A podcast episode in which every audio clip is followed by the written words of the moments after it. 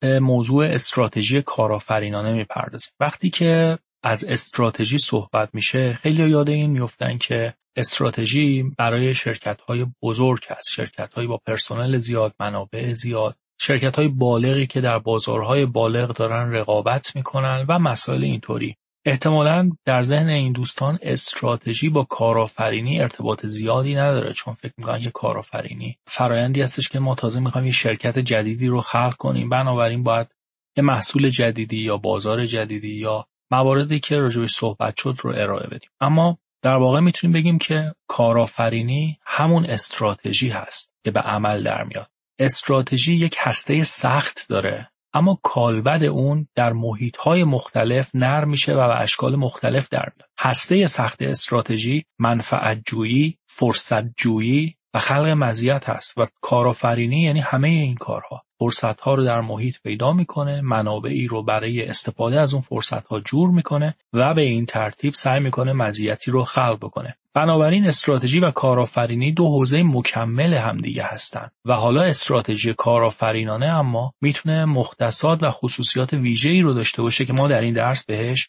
می‌پردازیم. اما قبل از اون باید ببینیم که خود این استراتژی چی هست. استراتژی کلاسیک رو تعریف کنیم تا بتونیم تعریف بهتری از استراتژی کارآفرینانه داشته باشیم. نکته که میشه گفت اینه که استراتژی تعریف و مفهومی چند بودی و انتظایی هست. بنابراین خیلی کار راحتی نیست تعریف کردنش. موضوعی که هر کسی می‌تونه از زن خودش یارش بشه و بسته به جایگاهی که داره، تخصصی که داره، نگاهی که به موضوعات داره، تعاریف مختلفی رو می‌تونه از این موضوع ارائه بده. اما به هر ترتیب لازمه که ما چند تعریف جمع و جور و شسته رفته را از استراتژی داشته باشیم. این آقای سانتزو هست یا سانزو اولین ارجاعات به استراتژی در تاریخ رو به ایشون نسبت میدن. اولین جاهایی هستش که استراتژی تعریف میشه و به این معنا که من چگونه می‌تونم با سپاهی که منابع کمتری داره قدرت کمتری داره برم و به جنگ دشمنی برخیزم که حالا منابع و قدرت بیشتری داره و با این وجود من بتونم اونها رو شکست بدم. پس باید از راههایی استفاده کنم که بتونه این منابع من رو اهرمهایی براش تعریف کنه که بتونه خاصیت و عملکرد بیشتری داشته باشه و به این ترتیب من بر دشمن فائق بیام. بنابراین استراتژی یک سابقه نظامی داره و بعد از سانتزوی چینی به سمت یونان رفت و استراتگوس واژه‌ای بود که در اومد به معنای هنر ژنرال ها یا هنر جنگ ورزیدن و تا جنگ جهانی دوم کلید واژه‌ای بود که در حوزه های نظامی به کار می‌رفت. اما بعد از جنگ جهانی دوم وارد حوزه کسب و کار و مدیریت هم شد و به این ترتیب ما نسل‌های مختلفی از استراتژی و مدیریت استراتژیک از دهه 1950 به بعد در ادبیات مدیریتی می‌بینیم. اما اگر بخوایم ببینیم که استراتژی در یک تعریف ساده چی می‌تونه باشه به طور کلی میشه گفتش که استراتژی یعنی صرف منابع محدود من بر موضوعات اصلی تا بتونه بیشترین نتیجه رو خلق بکنه چرا که اگر من منابع محدودم رو بر موضوعات غیر اصلی صرف بکنم میدان رقابت رو به رقیب خودم واگذار می‌کنم. ماهیت استراتژی تشخیص فرصتهای اصلی هست و تمرکز منابع در جهت تحقق منافع نهفته در اونها هستش. ما صحبتمون همیشه این بود که فرصت یک منفعت بالقوه است و ما باید کاری بکنیم که این فرصت بالفعل بشه و ما بتونیم از این منفعت استفاده کنیم. استراتژی راه بالفعل کردن منفعت درون فرصت هستش که با تمرکز منابع روی اون فرصت می‌تونه اتفاق بیفته. این آقا آقای کریستیان بوبن هست نویسنده معروفی هستن و یک جمله هم دارن. در زندگی ما بلیها و آریهای کمی داریم. که باید از اونها با نهای فراوون محافظت کنیم. شاید بشه گفتش که تعریف و جوهره استراتژی رو به زیبایی ایشون در این جمله تونستن بیان کنن. ما باید از آریهای اندکمون با نهای فراوون محافظت کنیم. ما باید از منابع محدودمون و فرصتهای اصلی که می‌تونیم بر اون تمرکز داشته باشیم با رد کردن سایر موارد و فرصتهای فرعی محافظت بکنیم. اگر یک تعریف شماتیک هم بخوایم از استراتژی داشته باشیم به این ترتیب هستش که استراتژی مسیری هست که از روی فرصت ها میگذره و به موجب منابعی که ما داریم و پشتوانه منابعی که داریم کمک می‌کنه تا از critical success factor ها یا گلوگاه ها عبور کنیم و به این ترتیب این فرصت های بالقوه رو بالفعل کنیم و به این ترتیب بتونیم مزیت رقابتی برای خودمون خلق بکنیم. و این مزیت رقابتی در نهایت می‌تونه برای کسب و کار ما تمایز ایجاد بکنه. و تمایز کلید واژه‌ای هستش که امروز تمام کسب و کارها به دنبال اون هستن. ما به موجب این مزیت رقابتی و تمایز هست که می‌تونیم حاشیه سودمون رو بهتر کنیم. می‌تونیم عملکرد و هایی که به دست میاریم رو بیشتر کنیم. می‌تونیم مشتریان بیشتری رو داشته باشیم و خلق کنیم و حفظ بکنیم. و تمام دستاوردهای دیگه که کسب و کار می‌تونه داشته باشه. بنابراین استراتژی بهترین راه رسیدن به اهدافه. شاید در تعاریف زیادی بگن استراتژی یعنی راه رسیدن به هدف. اما صرفا هر راهی بهترین راه نیست. ما به دنبال بهترین راهی و این بهترین راه صرفا سریعترین یا ارزونترین یا امترین نیست. بسته به موضوع و زمینه ای که داریم بهترین راه تعریف میشه. یه زمان بهترین راه ممکنه ارزونترین باشه یک زمان ممکنه سریعترین باشه و یه زمان ممکنه کم ریسک ترین و یک زمان ممکنه پرفایده ترین بسته به موضوعی که داریم اون راه و مسیر و استراتژی رو بر مبنای بهترین ما انتخاب می‌کنیم. همونطور که گفتم استراتژی موضوع پیچیده و چند بودی هست و احتمالا فقط برای تعریف اون به ساعتها مطالعه و دوره نیاز هستش. اما اگه ما بخوایم اینجا اجمالا یه جمع‌بندی از شسته رفته ترین تعریفی که از استراتژی موجود هست رو ارائه بدیم می‌تونیم به تعریف آقای هنری مینتزبرگ در این موضوع اشاره کنیم. ایشون میگن که استراتژی پنج P هست. پنج کلمه که ابتدای انگلیسی اونها با حرف P شروع میشه. برنامه پلان الگو pattern موقعیت یا position دورنما یا پرسپکتیو و هیله یا پلوی. اینها تعریف کننده استراتژی هستن که بسته به موضوع می‌تونه یکی از اینها یا چند تا از اینها رو در بر بگیره در شرایط مختلف. اگر نگاه بکنیم استراتژی به عنوان پلن شرایطی هستش که من به عنوان کارآفرین یا مدیر کسب و کار میشنم برنامه میریزم. و برنامه یعنی پیشبینی آینده تعیین اهداف و منابع مورد نیاز و ترسیم راههای رسیدن به اون اهداف. بنابراین خود برنامه می‌تونه استراتژی باشه. اما در جای دیگه گفته میشه که استراتژی الگو هست. الگو ساختاری هست که به من کمک می‌کنه معنای داده های مختلف در محیط رو تشخیص بدم و تصویر کلی رو بتونم شکل بدم. بنابراین در جایی که من بتونم تصویر کلی رو شکل بدم و الگو رو پیدا کنم اون الگو می‌تونه استراتژی باشه. اگر برنامه از مبدع زمانی اکنون به سمت آینده نگاه می‌کنه و استراتژی به سمت آینده است الگو از اتفاقاتی که در گذشته افتاده و تجمیع شده و حالا کنار هم قرار گرفته و شکل بزرگتری ایجاد کرده شکل می‌گیره. بنابراین الگو رو به گذشته است نگاه تاریخی و گذشته داره و ما با شناخت الگوی سازمان ها، شهرها، جامعه های مختلف حتی یا انسان می‌تونیم استراتژی مورد نیاز برای برخورد با اون موضوعات رو استخراج کنیم و مطابق اون الگو دست به اقدام و عمل بزنیم. تعریف دیگه ای که آقای مینتزبرگ از استراتژی داره استراتژی به عنوان position یا موقعیت هست. position در بازار یعنی اینکه من در چه جایگاهی قرار دارم به نسبت رقبام چه سهمی از بازار رو دارم و به این ترتیب بعد از اینکه این جایگاه تعریف شد من می‌تونم استراتژی های متناسب با اون جایگاه ها رو داشته باشم حالا انواع مکاتب تدوین استراتژی در این راستا می‌تونه تعریف بشه. مثلا ماتریس مشاوران بوستون یک چارچوب تدوین استراتژی برای الگوی positioning هستش. میگه اگر شما محصولات خاصی رو دارید که شرایط خاصی داره طبقه بندی می‌تونه باشه. پس از اینکه ما مشخص کردیم این محصول در چه طبقه ای قرار داره مثلا گاو شیرده هست ستاره هست سگ هست یا علامت سوال هست الگوهای اقدام پس از اون مشخص هست. به عنوان مثال اگر محصول گاو شیرده هست یعنی جریان نقدینگی زیادی داره شما باید اون جریان نقدینگی رو برای وضع موجودتون مقدارش رو حفظ کنید مقدارش رو برای محصولات جدید صرف کنید تا اونها رو هم بتونید به تولید انبوه و یا درآمدزایی و خلق مزیت برسونید. بنابراین پس از اینکه مشخص شد ما کجا قرار داریم الگوها از قبل مشخص هستند تجویزها از قبل مشخص هستند. بنابراین استراتژی به عنوان موقعیت یک حالت عینی هست تقریبا و ما فقط باید مشخص کنیم که در کجا قرار داریم و بعد از اون الگوهای اقدام مشخص هستند. اما استراتژی به عنوان دورنما نگاه ذهنی ما رو میطلبه به آینده به اینکه کجا می‌خوام باشم و چگونه به اونجا برسم.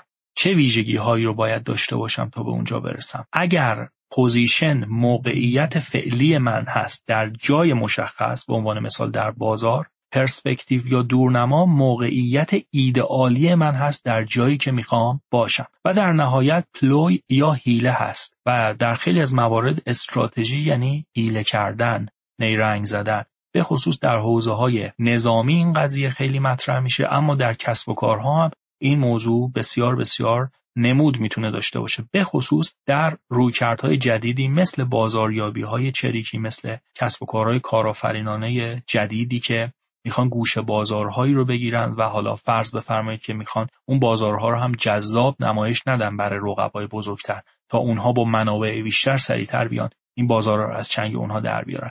به هر ترتیب راههایی وجود داره که با سیگنال فرستادن های اشتباه و غیره شخص از استراتژی به عنوان هیله استفاده بکنه. در اینجا می‌خوایم راه های دستیابی به استراتژی رو با هم دیگه مرور کنیم. ما چیزی داریم در ابتدا به نام intended strategy یعنی استراتژی نیت شده. ما می‌خوایم که کاری رو انجام بدیم. هدف داریم تصمیم داریم برنامه داریم. سعی می‌کنیم که حالا استراتژی تعریف کنیم تدبیر کنیم تا ما رو در راه رسیدن به اون هدف کمک بکنه و به این ترتیب اگر این اتفاق بیفته ما حالا realized strategy داریم. استراتژی متبلور شده ظهور کرده. به این ترتیب در شرایطی که من می‌تونم برنامه ریزی کنم تحلیل کنم پیش بینی کنم با حالتی از تدوین استراتژی روبرو هستم به نام deliberate strategy یا استراتژی پیش تدبیرانه. این استراتژی اگر به نتیجه بده من حالا realized strategy دارم استراتژی که ظهور کرده بروز کرده و متبلور شده. اگر هم که نتیجه نده میان راه من متوجه شدم منابع کافی ندارم. استراتژیم غلط بوده. یا برنامه یا هدف تغییر کرده و غیره. ما حالا unrealized استراتژی داریم. استراتژی که ظاهر نشده متبلور نشده و حالا مخدومه شده. این مسیر بالا که ترسیم شده کلا یه حالت منطقی تجویزی تحلیلی و گام به گام هست. ممکنه به نتیجه برسه ممکنه به نتیجه نرسه. اما در بسیاری از موارد استراتژی ها حاصل آزمون و خطا هستند.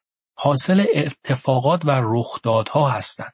قابل پیش بینی و برنامه ریزی شده نبودند به خصوص در حوزه های کارآفرینانه که منوط به آزمون و خطاهای زیادتر منابع کمتری دارند راه های بیشتری رو از همین بابت مجبورن تست بکنن و احتمالا اگر اهدافی داشتن و می‌خواستن به اون اهداف برسن حالا ممکنه حتی با شکست خوردن در راستای رسیدن به اون اهداف راه های جدیدی رو پیدا کنن که اصلا بهش فکر نمی‌کردن. بنابراین آماده پذیرش چیزهای جدید هستند آماده پذیرش و اتخاذ نگاه های جدید هستند و به این ترتیب ممکنه راهکارهای جدید رو بتونن پیدا کنن. حالا این راهکارها کنار همدیگه قرار بگیره و یواش یواش در طول زمان بتونه کاربردی بودن خودش رو نشون بده تبدیل میشه به ایمرجنت استراتژی یعنی استراتژی های ظهوری بروزی دفعتا. و این استراتژی ها هم ممکنه بیاد و realized strategy بشه. یعنی استراتژی که متبلور شده. بنابراین پس ما دو حالت عمده از تدوین استراتژی یا راه دستیابی به استراتژی رو می‌تونیم در ذهنمون مجسم کنیم. یک زمان من به صورت کاملا منطقی در شرایطی که نسبتا شفاف هست برام و می‌دونم چه منابعی دارم چه خواستهایی دارم چه اهدافی دارم میشینم و در یک فرآیند منطقی استراتژی رو تدوین می‌کنم و حالا سعی می‌کنم که اون رو اجرا کنم و از طریق اون به اهدافم برسم. اما یه زمان دیگه ممکنه با آزمون و خطاهای مختلف و باز بودن نگاه هم به شرایط بیرونی و تغییرات محیط بیرونی به مواردی بر بخورم که متوجه بشم اینها پتانسیل این رو دارند که کسب و کار من رو به سوی مقاصد جدید هدایت کنم و بنابراین ما می‌تونیم با استراتژی ظهوری بروزی و آنی مواجه بشیم. اینجا میشه گفتش که دو رویکرد اصلی دستیابی به استراتژی رو. پس ما می‌تونیم بگیم که ناشی از برنامه ریزی هست یا همون strategic planning یا برنامه ریزی های استراتژیک سنتی که برای شرکت های بزرگ انجام میشه. این مدل از راه های تدوین استراتژی در شرایط ثبات هست. محیط هایی که قابل پیش بینی هستند. همون استراتژی های پیش تدبیرانه که راجبش صحبت کردیم و ابزارش هم تفکره تفکر همگرا منطقی و تحلیلی تجویزی و گام به گام. همه داستان ها رو ما می‌دونیم گام ها رو می‌دونیم اطلاعات رو در مدل های مختلف میریزیم و گام ها رو به هم وصل می‌کنیم به این ترتیب فرایند برنامه ریزی استراتژیک رو جلو می‌بریم. اما در محیط هایی که ثبات کمه و نیاز به چابکی زیاد هست مثل محیط هایی که کارآفرینان در اون فعالیت می‌کنن استراتژی از راه برنامه ریزی حاصل نمیشه بلکه از راه رصد کردن و استراتژی سازی حاصل میشه. یعنی شخص شخص کارآفرین توانایی اینو باید داشته باشه که آنن بتونه استراتژی جدید رو خلق بکنه. یعنی دست به فعالیت های نوآورانه بزنه. دست به نوآوری و اقدامات بدی و بی سابقه بزنه. رصد کردن محیط متلاطم با شم کارآفرینانه با شهود کارآفرینانه و با قوای ذهنی و درونی می‌تونه کمک بکنه که شخص کارآفرین استراتژی های ظهوری و بروزی ارائه بده. یعنی برای موارد خاص و ویژه آنن بتونه راحل و پاسخ کاملا اقتضایی و کاربردی رو ارائه بده. بنابراین ما باید تمرین کنیم به سمتی بریم به فضایی بریم که بتونیم استراتژی ها رو در زمان کوتاهتر و به صورت آنی و به موجب رصد کردن محیط متلاطمی که دائما داره تغییر می‌کنه ایجاد بکنیم و اونا رو به کار ببریم. به این موضوع می‌تونیم اشاره کنیم که بررسی تفاوت‌های میان مدیر و کارآفرین می‌تونه منعکس کننده تفاوت‌های میان استراتژی‌های کلاسیک در مدیریت کلاسیک یا مدیریت اداری با استراتژی‌های کارآفرینانه باشه. خب مدیر شخصی هستش که تهدیدگرا هست یعنی همیشه آماده است نسبت به تهدیدهای بیرونی سازمان خودش رو حفظ کنه محافظه کار هستش احتمالا یک سازمان جا افتاده و شکل گرفته رو داره هدایت می‌کنه و مدیریت می‌کنه. بنابراین منابع مورد نیازش رو داره.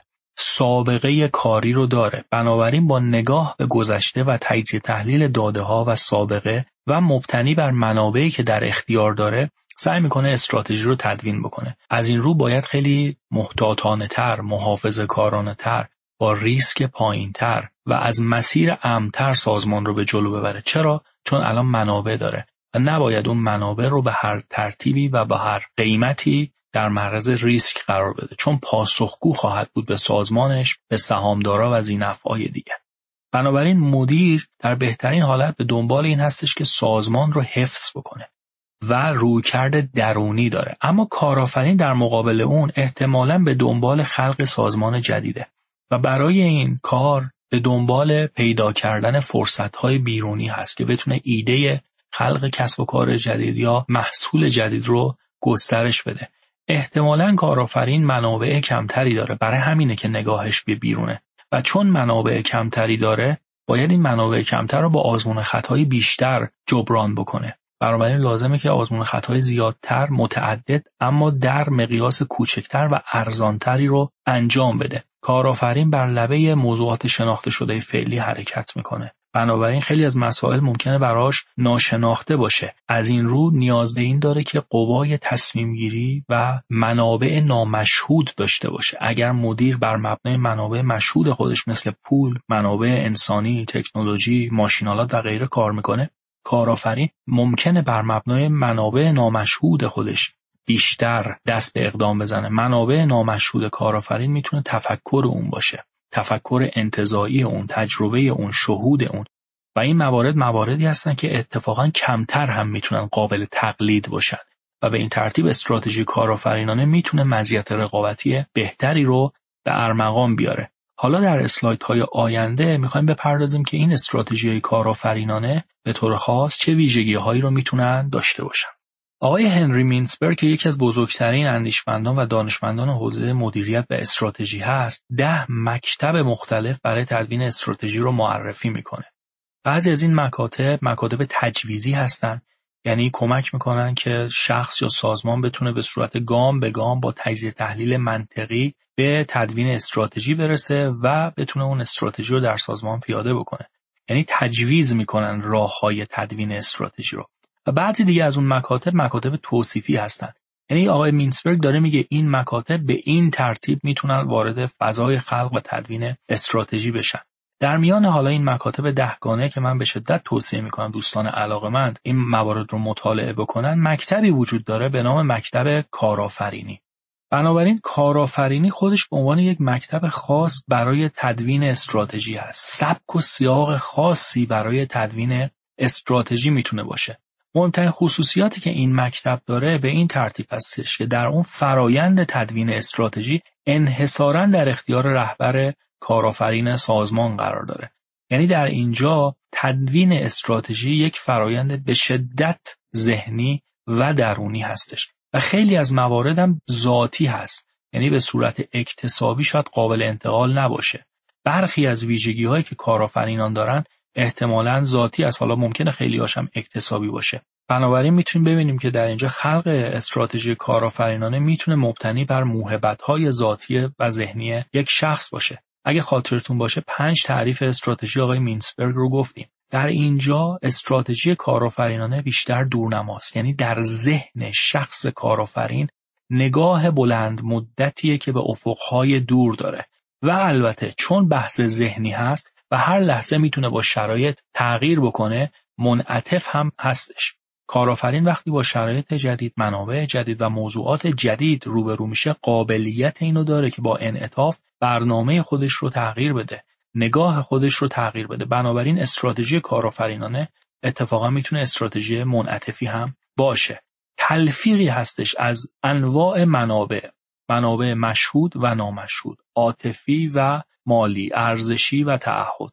همچنین استراتژی کارآفرینانه می‌تونه از راه های هم سنجیده شده و دلیبریتد و هم ظهوری و بروزی و ایمرجنت پدید بیاد. یعنی الزاما این نیستش که ما بگیم صرفا از راه های آزمون و خطا و بداهه و اتفاقی ممکنه باشه. ما ممکنه بعضی از استراتژی هامون رو در قالب برنامه ریزی جلو ببریم اما نگاه بازی داریم نسبت به اتفاقات و رخدادهایی که پیش میاد و از اونها هم آمادگی درس گرفتن و تغییر موقعیت رو داریم. رشد به عنوان هدف غالب هست. ببینید دوستان عزیز در همین دوره ما راجع به رشد و توسعه خیلی صحبت کردیم. اما تا رشدی نباشه توسعه ای حاصل نمیشه. کارآفرین قبل از اینکه بخواد توسعه انجام بده باید اول بقا داشته باشه. باید اول به دنبال جریان منابع مالی و حفظ خودش باشه. بنابراین این مسائل از طریق رشد امکان پذیره رشد فروش رشد بازار رشد مشتریان و غیره. بنابراین هدف اولیه و قالب استراتژی کارآفرینان دستیابی به رشده تا بعد از اون بتونن آمادگی توسعه و فعالیت های نوآورانه رو داشته باشن. همچنین مکتب کارآفرینی تدوین استراتژی همونطور که گفتیم یک مکتب توصیفی است. یعنی هیچ دستورالعملی نمیده که شما حالا اگر این گونه عمل بکنید می‌تونید استراتژی کارآفرینانه رو تدوین کنی. بلکه داره میگه افرادی که استراتژی های کارآفرینانه رو داشتن مثل همین تصویر آقای استیو جابز که بسیار معروفه. به عنوان یکی از معروفترین کارآفرینان معاصر در جهان ما میشناسیمش. فقط اومدن میگن که این افراد چه کارهایی کردن چه رویکردهایی رو داشتن در برخورد با این مسائل مشخص چه پاسخهایی به اون مسائل دادن. و به این ترتیب ذهن این افراد رو آماده می‌کنن تا اشخاص کارآفرین هم در برخورد با شرایط خاص مهارت و آمادگی پاسخ به مسائل خودشون رو از راه های خلاقانه و نوآورانه و بدی داشته باشن. در جنبندی استراتژی کارآفرینانه مهمترین موضوعات رو با همدیگه مرور می‌کنیم. اولین مورد اینه که در مفهوم استراتژی کلاسیک وزن بیشتر تعریف خود استراتژی بر برنامه و موقعیت قرار داره. یعنی اینکه من با برنامه هایی که تدوین می‌کنم و بررسی جایگاه و پوزیشنی که در بازار دارم استراتژی های خودم رو می‌تونم تدوین بکنم و به این ترتیب دست به اقدام بزنم. اما در استراتژی کارآفرینانه وزن بیشتر بر روی دورنما یا پرسپکتیو هستش. چرا که در اینجا استراتژی در ذهن شخص کارآفرینه و نگاه اون به افقهای دوری هستش که داره. نکته دیگه اینه که در استراتژی های کلاسیک بیشتر از روش های برنامه ریزی شده، تحلیلی، گام به گام و تجویزی در تدوین استراتژی استفاده میشه. اما در استراتژی های کارآفرینانه این فرایند بیشتر ذهنی، شهودی، ناگهانی و ظهوری هستش.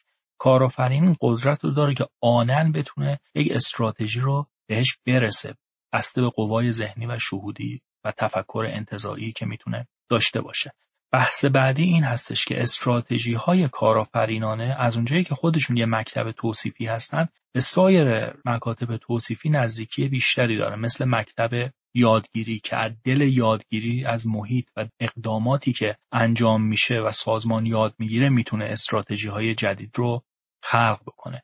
بحث بعدی این هستش که در استراتژی های کلاسیک اهمیت اهداف و نتیجه وجود داره. ما هدف و نتیجه رو تعیین می‌کنیم و سپس راه های رسیدن به اون که همون استراتژی ها هست و بررسی می‌کنیم و تدوینشون می‌کنیم. اما در استراتژی های کارآفرینانه مسیر و فراینده که اهمیت داره. مهم در مسیر بودنه. و طبق صحبت هایی هم که تا اینجا داشتیم ما متوجه شدیم که کارآفرینان افرادی هستن که مسیرهای گوناگونی رو طی می‌کنن. اما الزاما اهداف مشخصی و fix شده ای ندارن. و اگر دارن این اهداف کاملا می‌تونه منعطف باشه و در معرض تغییر قرار بگیره با شرایطی که پیش میاد. در استراتژی های کلاسیک منابع اهمیت داره. چرا؟ چون استراتژی های کلاسیک برای سازمان های بزرگ است و این سازمان ها منابع زیادی در اختیار دارن. هم می‌تونه منابع مشهود باشه هم منابع نامشهود. بنابراین ریسک در این سازمان ها و در تدوین استراتژی این سازمان ها باید کمینه باشه. اما در استراتژی های کارآفرینانه چون کارآفرینان مقیاس کوچکتری دارند و احتمالا منابع کمتری دارند اهمیت فرصت های بیرونی در این استراتژی ها بیشتر هست. نکته دیگه این هستش که ذات استراتژی ثابته اما روش های دستیابی به اون می‌تونه بر اساس شرایط مختلف متفاوت باشه. شرایط مالی شرایط زمانی شرایط محیطی شرایط مزیت هایی که من دارم و منابعی که در اختیارمه. همه و همه می‌تونن کمک کنن که استراتژی در شکلها و کالبدهای مختلف ظهور بکنه اما روحش ثابته. روحش عملکرد بهتر دستیابی به مزیت و استفاده بهتر از فرصت ها هستش. بحث بعدی که وجود داره فعالیت در محیط های متلاطم و دارای عدم قطیت هست که ذات فعالیت های کارآفرینی رو در بر می‌گیره. در این شرایط استراتژی می‌تونه خیلی وقتا به عنوان یک انتظار فعالانه باشه. یعنی من دائما در حال رصد کردن محیط هستم و حالا اگر شرایط ویژه‌ای برای من پیش بیاد می‌تونم بلافاصله آنن در برابر اون واکنش نشون بدم. حالا این واکنش می‌تونه در برابر فرصت ها و استفاده سریع از اونا باشه. یا این واکنش می‌تونه در برابر تهدیدها و مقاومت و بقا در مقابل اونا باشه. در هر صورت هر دوی این سناریوها می‌تونه به کسب و کار کمک بکنه تا بتونه فاصله خودش رو با رقبا بیشتر کنه و به این ترتیب مزیت رقابتی رو داشته باشه. بحث بعدی استراتژی در شرایط و فعالیت کارآفرینانه می‌تونه مبتنی بر چابکی و واکنش سریع موضوعات و تغییرات محیطی باشه.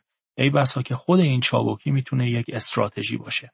استراتژی های کارآفرینانه استراتژی های بیشتر بدی و نوظهور هستند و تمام این مجموعی که اینجا گفتیم متناسب هستش برای تدوین استراتژی در شرایط عدم قطعیت و محیط های متلاطمی که اکثر کارآفرینان در اون مشغول به فعالیت هستند. بحث بعدی که وجود داره این هستش که در استراتژی های کلاسیک تا زمانی که محیط بیرون تغییر نکنه مدیریت به دنبال تغییر نیست. سعی می‌کنه از همون استراتژیایی که داره بیشترین بهره رو ببره و بیشترین سود و منفعت رو خلق بکنه. اما استراتژی کارآفرینانه حتی در محیط های ثابت هم به دنبال تغییر هستند چرا که کارآفرینی به دنبال برهم زدن تعادل هست و از عدم تعادلی که می‌تونه نوآوری و سود کارآفرینانه رو خلق بکنه. بحث بعدی که اینجا وجود داره اینه که استراتژی های کلاسیک بیشتر مبتنی بر سود هستند من دو دو تا چارتا می‌کنم منابعم مشخص هست هزینه فرصت ها مشخص است و به این ترتیب به دنبال سود مدیریتی هستم. همونطور که ملاحظه می‌کنید این رویکرد بیشتر منطبق با منظر الی یا کازیشن که قبلا ما صحبتشو کردیم. در شرایط شفاف می‌تونه اتفاق بیفته اهداف تعیین بشن و متناسب با اون منابع تأمین بشه و من دست به اقدام بزنم. اما استراتژی کارآفرینانه بیشتر مبتنی هست بر رانت کارآفرینانه. یعنی سودی که با ارزش افزوده زیاد و بدون چارچوب و قاعده می‌تونه به موجب نوآوری که شخص کارآفرین انجام میده برای اون خلق بشه. و استراتژی کارآفرینانه بیشتر منطبق هستند با منطق امکانگرایی خانم سارسواتی یعنی به جای پیش بینی آینده کنترل کنیم امکاناتی که دستمون داریم و بر اساس این امکانات دست به اقدام بزنیم تا راه خودش رو به ما بیشتر نشون بده. و از داشته هامون مثل اینکه من که هستم چه می‌دانم چه کسانی رو می‌شناسم شروع کنیم به حرکت و اقدام و به این ترتیب با هر گامی که جلوتر برمیداریم منابع ما افسوده میشه و اهداف جدید و تعهدات جدید رو می‌تونیم تعریف بکنیم. بنابراین استراتژی کارآفرینانه تا حد زیادی می‌تونه با منطق امکانگرایی همخونی و نزدیکی داشته باشه. و در نهایت هم می‌تونیم بگیم که استراتژی کارآفرینانه ترکیبی است از گرایشات کارآفرینانه که بیشتر جنبه ذهنی داره و رفتارهای کارآفرینانه که بیشتر جنبه عینی داره و نوآوری که کارآفرینی اصلا به دنبال خلق نوآوری و استفاده از اونه که بتونه توسعه رو رقم بزنه. بنابراین ترکیب تمام این موارد می‌تونه جوهره و درون مایه استراتژی کارآفرینی رو برای ما تعریف بکنه.